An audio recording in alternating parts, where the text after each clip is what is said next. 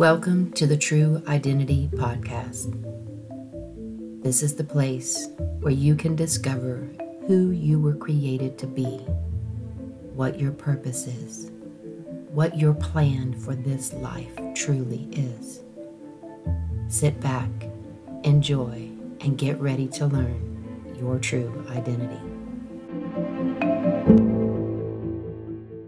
Seven types of stinking thinking. Stop your stinking thinking and start getting the results you want in life, in your relationships, and your career. The words that you say and the pictures you create in your mind and the mind of those around you will determine whether you live a happy, peaceful, prosperous, fulfilling life. One overgeneralizing saying things like you always or you never are bossy or judgmental. You sometimes or you often will be more accurate and less confrontational. 2. Over emotional reasoning relies on your feelings to determine your actions and decisions. Ask yourself what is the thought that is leading you to this feeling and is it justified? Think about how you react when you are mad, upset, or hurt. Do you make good decisions? Now think about how you react when you are calm, coming from a place of peace. Look at how are they different? Which one will give you the results you desire? 3. Making demands words like must, should, ought to are demanding. Instead, Use words like wish, prefer, want reflect your feelings and desires.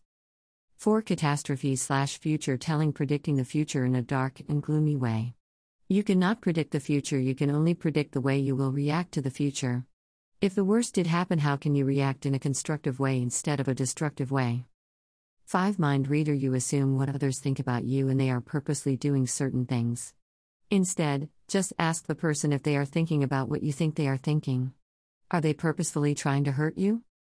6. Noticing and remembering only the negative, you pay little attention to the positive aspects of your situations. For every negative aspect, focus on five positive aspects. 7. Excessive self criticism, putting yourself down and only seeing the bad qualities. Remember, you are perfectly imperfect. Stop bullying yourself.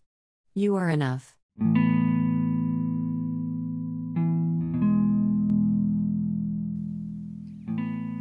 Thank you, beautiful soul, for being a part of the True Identity Podcast.